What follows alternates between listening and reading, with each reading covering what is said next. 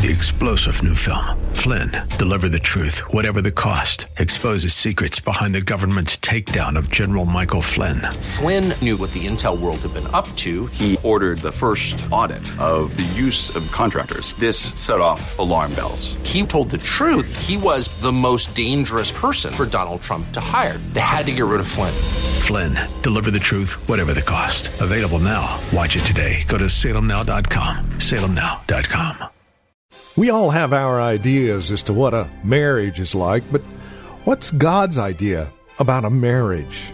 Let's take a look at that over the next couple of weeks as we begin a series called What is a Godly Marriage? Next on Abounding Grace.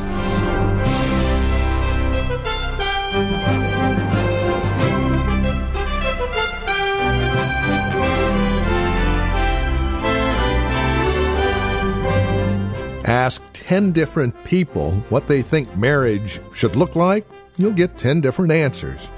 That's why it's always comforting to go to God's Word for the definitive answer, the one true answer that we all can rely on. And that's exactly what we'll do when it comes to marriage. Hi there. Welcome to Abounding Grace with Pastor Gary Wagner from Reformed Heritage Church in San Jose. Today, we begin our series called What is a Godly Marriage? We'll start things off here in Genesis chapter 1 and work our way to 1 Corinthians 11 today and tomorrow. Please join us. Here's Pastor Gary Wagner with today's broadcast of Abounding Grace. So today we are beginning a five week look at your marriage, but your marriage in the light of the Word of God. In an effort to help your marriage be everything I know you long it to be, and more importantly, to be what God wants it to be. We will consider such issues as how God wants your marriage to be, how your marriage can be normal, and that is according to the Word of God, how to love your wife, how to understand your spouse, and how children fit into your marriage. And to supplement these messages, I want to recommend to you two wonderful, wonderful books. I recommend to you, ladies, the book called The Excellent Wife by Martha Peace. Now, you might be very interested in buying this book because Joe Loomis is going to start a study series on this book beginning at the end of June in which you ladies will have a breakfast at my home as the men have been having at the very beginning of each month. And so, if you would, I highly recommend that book to you, ladies. Then I recommend to you men the book called The Exemplary Husband by Stuart Scott, which was actually meant to be a book to complement this one here for men. I have loaned my copy to someone, and of course, I haven't gotten it back. So, anyway, it is an excellent book. I'm not doing these, this series, brothers and sisters, to make you think that I have a perfect marriage. Far, far from it. I fall far short of who I am called to be in my marriage. But such a series as this demands honesty on your part and on my part. Honesty on your part means you will sincerely evaluate your marriage and make yourself open and vulnerable to the Word of God. To be sifted by it and tried by it. And to focus on bringing any changes in your own attitude, your behavior, relationships, and response to your spouse that the Word of God demands of you.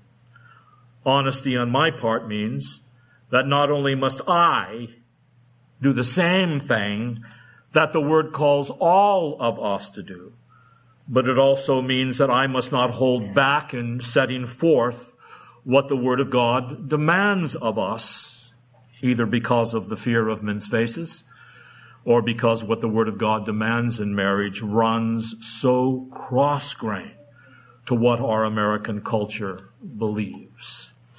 The basic reasons for these sermons on marriage at this point is because the pressure Christian marriages are experiencing from both outside and from inside the marriage. By from the outside, I mean from the anti-Christian American culture that surrounds us, that is constantly pressuring us to compromise with the world's standards and expectations. By the inside, I mean the indwelling sin that fills us as husbands and wives, as Christians, that is pressuring us to give in to laziness and self-absorption and self-love and moral laxity. In other words, your Christian marriage is surrounded and it is under attack. But, beloved, as you are faithful to Christ, then believe God's promise to you in 1 John 4 4 that says, You are of God, little children, and have overcome them, because greater is he who is in you than he who is in the world. Now, some Christians have a far less than biblical understanding of marriage, having had their minds corrupted by unbiblical practices in their family history, by television programs, sitcoms, by magazines, by today's psychology and sociology, from educated uh, education from state-supported schools and humanistic colleges and universities. Other Christians who do have a generally biblical understanding of marriage have actually given up on perseverance in doing well in their marriage. They have given up persevering on what God wants them to be, possibly because of hurt feelings.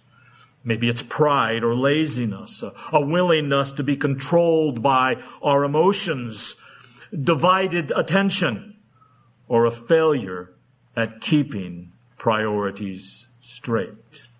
And then there are those Christians, I hope, like all of you, who truly love your spouse and really do want to have a marriage that pleases God and are, are willing to humble yourselves, practice self-denial, and be and do whatever the Word of God commands. Because above all else, you love Christ. They just need some specific and practical counsel on how to deal with those marital challenges that we all face in this world. I earnestly pray that in whatever these conditions you find yourself, that these sermons will be beneficial and edifying to you and that they will help you along the way in your marital status. If you have personal or private questions about your marriage that you need help with, please do not hesitate to come to me and ask me for help or give me a call on the phone. It is my hope that you will take an inventory of your marriage from over the years, some long, some short, in light of the revealed truths that we will discuss. Thank God for the good things about your marriage that God has enabled you to experience and repent of those sins in your marriage that have kept your marriage from being what it could be. So now to our first consideration today. What does God want? Not what do you want? Not what does Gary want? But what does God want your marriage to be? You know, most Americans have never asked themselves that question. Mainly because they believe there's no way of knowing the way to answer that question since they have shut God out of their universe. But Christians know differently. We can and must ask the question because we know that God has revealed himself and His will for our lives in the Bible. There in the Bible, God tells us what kind of people He wants us to be and what kind of marriages He wants us to have. And the Christian knows that the most important question he can ever ask is, what does God require of me?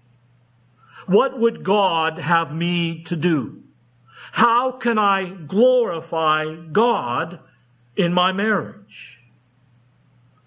In the very beginning of the human race, God gave human beings the precious gift of marriage, explaining to them its purposes and its nature.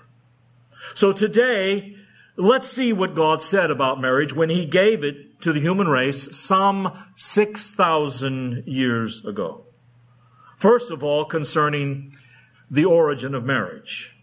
The Bible makes clear in the beginning and throughout that marriage originated not in some primitive culture where some caveman wanted to make sure all the women in his tribe were kept for his own enjoyment, like the world would like you to believe. But marriage originated with our loving Heavenly Father.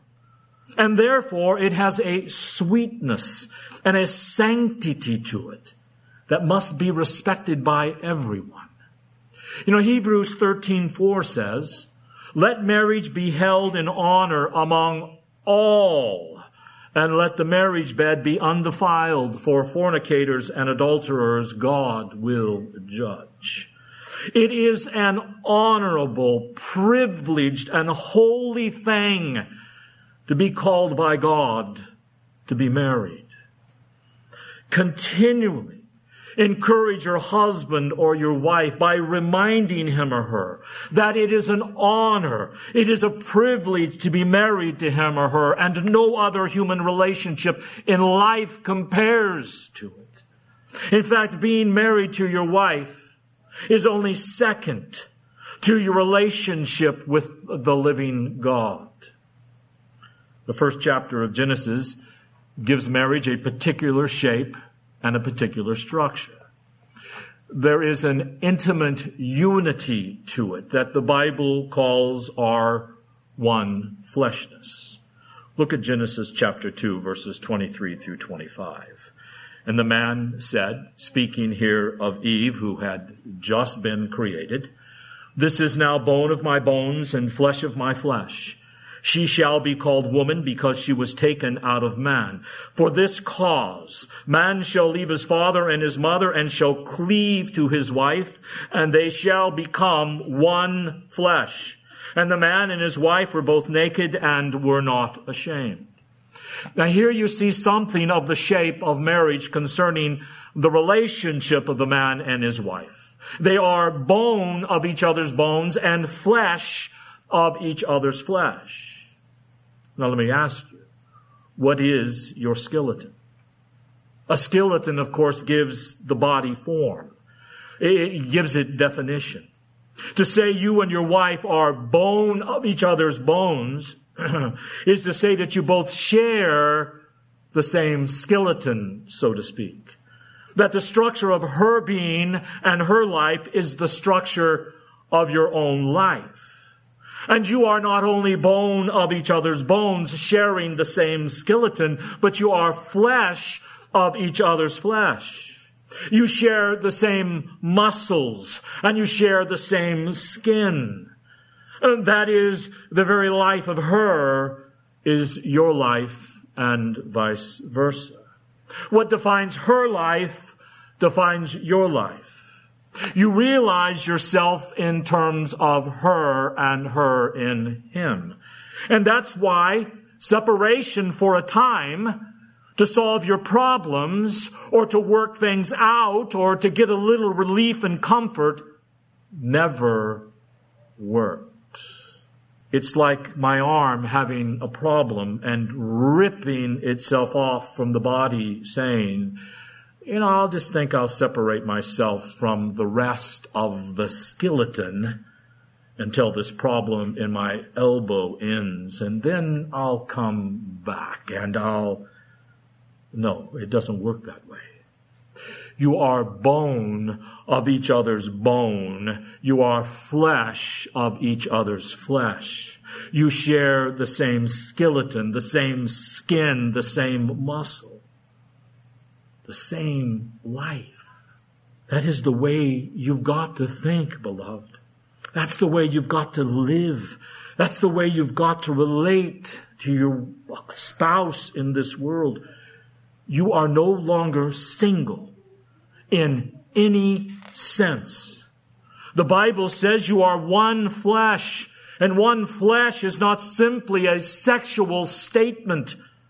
As one author said in a book that I read many years ago, one fleshness is a never ending quest, a never ending quest for deeper and more complete intimacy and personal oneness. It is not something that happens overnight. Some of you haven't been married too long and you've been enjoying the sweetness of marital love and you feel closer to that person, more one with that person than prior to the time you were married. And you think your relationship is so intimate and so deep. My dear friends, you are just skimming along the top. There is still much more to come. It is not something that automatically happens and that it is it. It is something that must be never ending, a never ending quest in your life to be more intimate, more one with a deeper and richer and greater sense of unity with your wife or your husband than you have right now.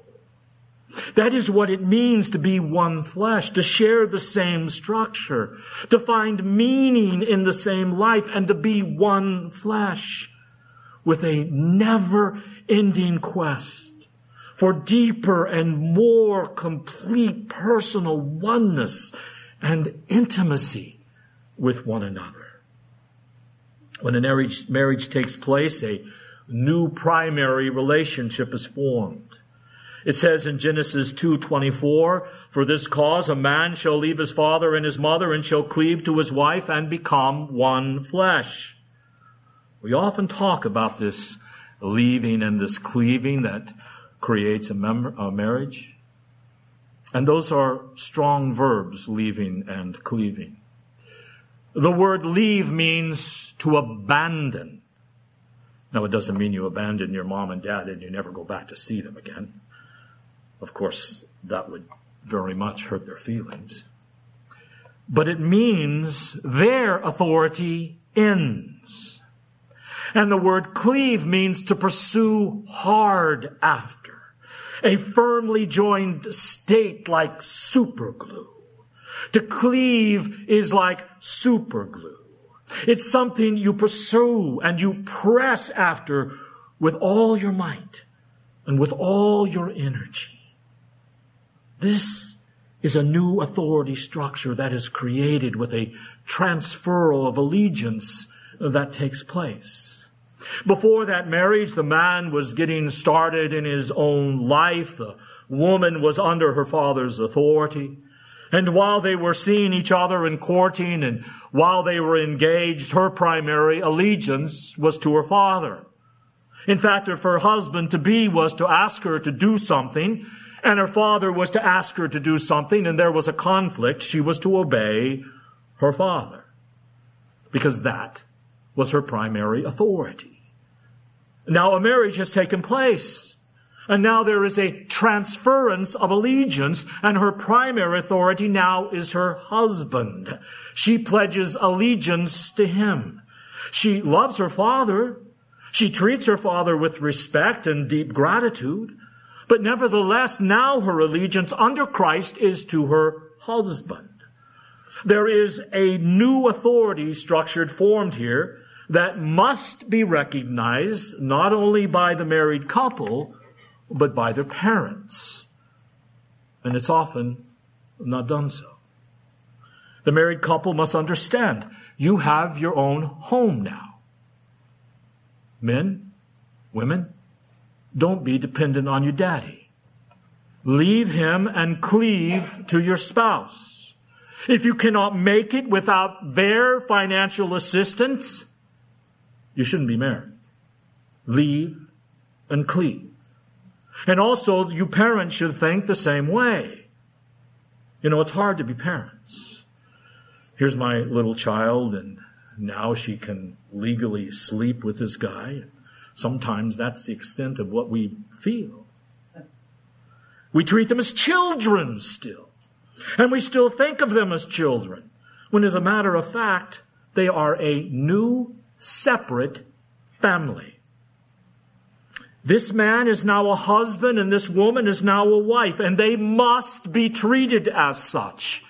The whole relationship must be looked upon not as immature, immature children as they once were when they were dependent upon us, because you see, this leaving and cleaving also means that there is an exchange of dependence. There is not only a primary structure, there's not only a change in authority, but there is a change in dependence. And that's particularly hard for fathers sometimes, especially with their daughters. To know that that daughter is now is not and should not be dependent on him. She is dependent on her husband. The man is no longer dependent on his father. His stand on, he must stand on his own two feet. He has his own home now, and that is the implication of the leaving and the cleaving. And I might add that the cleaving and the leaving is ultimately mutual. It's not just something that the husband does. Both the man and the woman are to do this together. And then there are divinely ordained roles of husbands and wives in marriage that God differentiated at the very beginning of the human race. What was the role of the husband and wife in the Garden of Eden? The man worked at subduing the earth, tilling the ground, naming the animals with the assistance of the woman. Together they worked at the task of forming a culture forming a civilization to the glory of God. The man does this as an obedient gardener and a namer of animals, someone who spends his efforts and his time and his energy outside the home, tending the garden, naming the animals, building a Christian culture outside and beyond the home, surrounding the home where the home will be safe.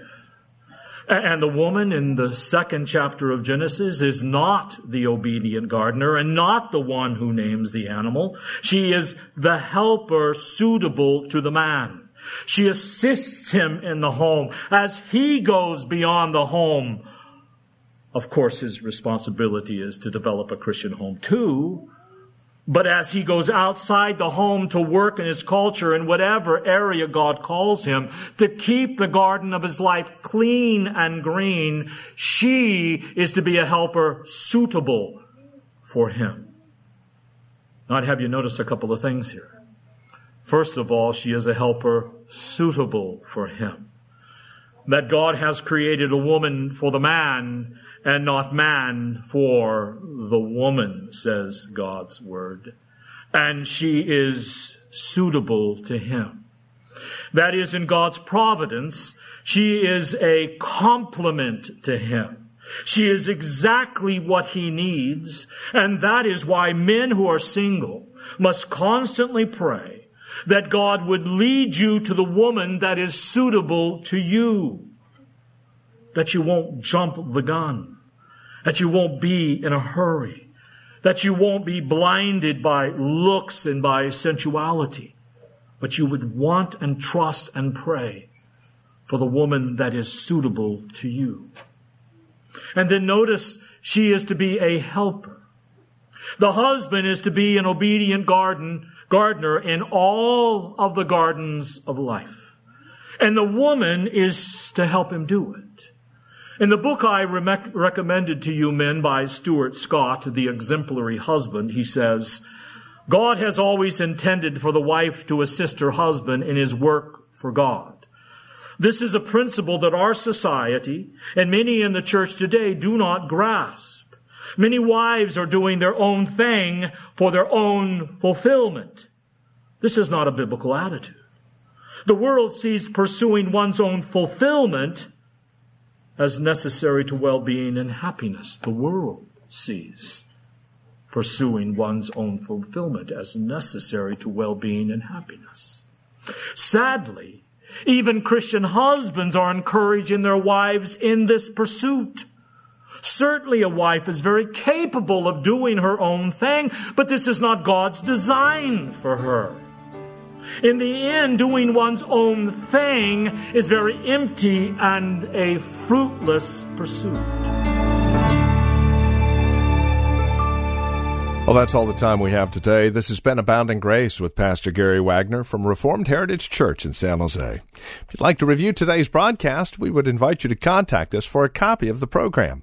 They're available for just $5. Mention today's date and we'll send a CD your way. Here's where to write to us. PMB number 402 1484 Pollard Road. That's in Los Gatos, California. The zip code is 95032. Again, that's PMB number 402 1484 Pollard Road. Los Gatos, California 95032 is that address. Our phone number, if you'd rather call, 408 866 5607.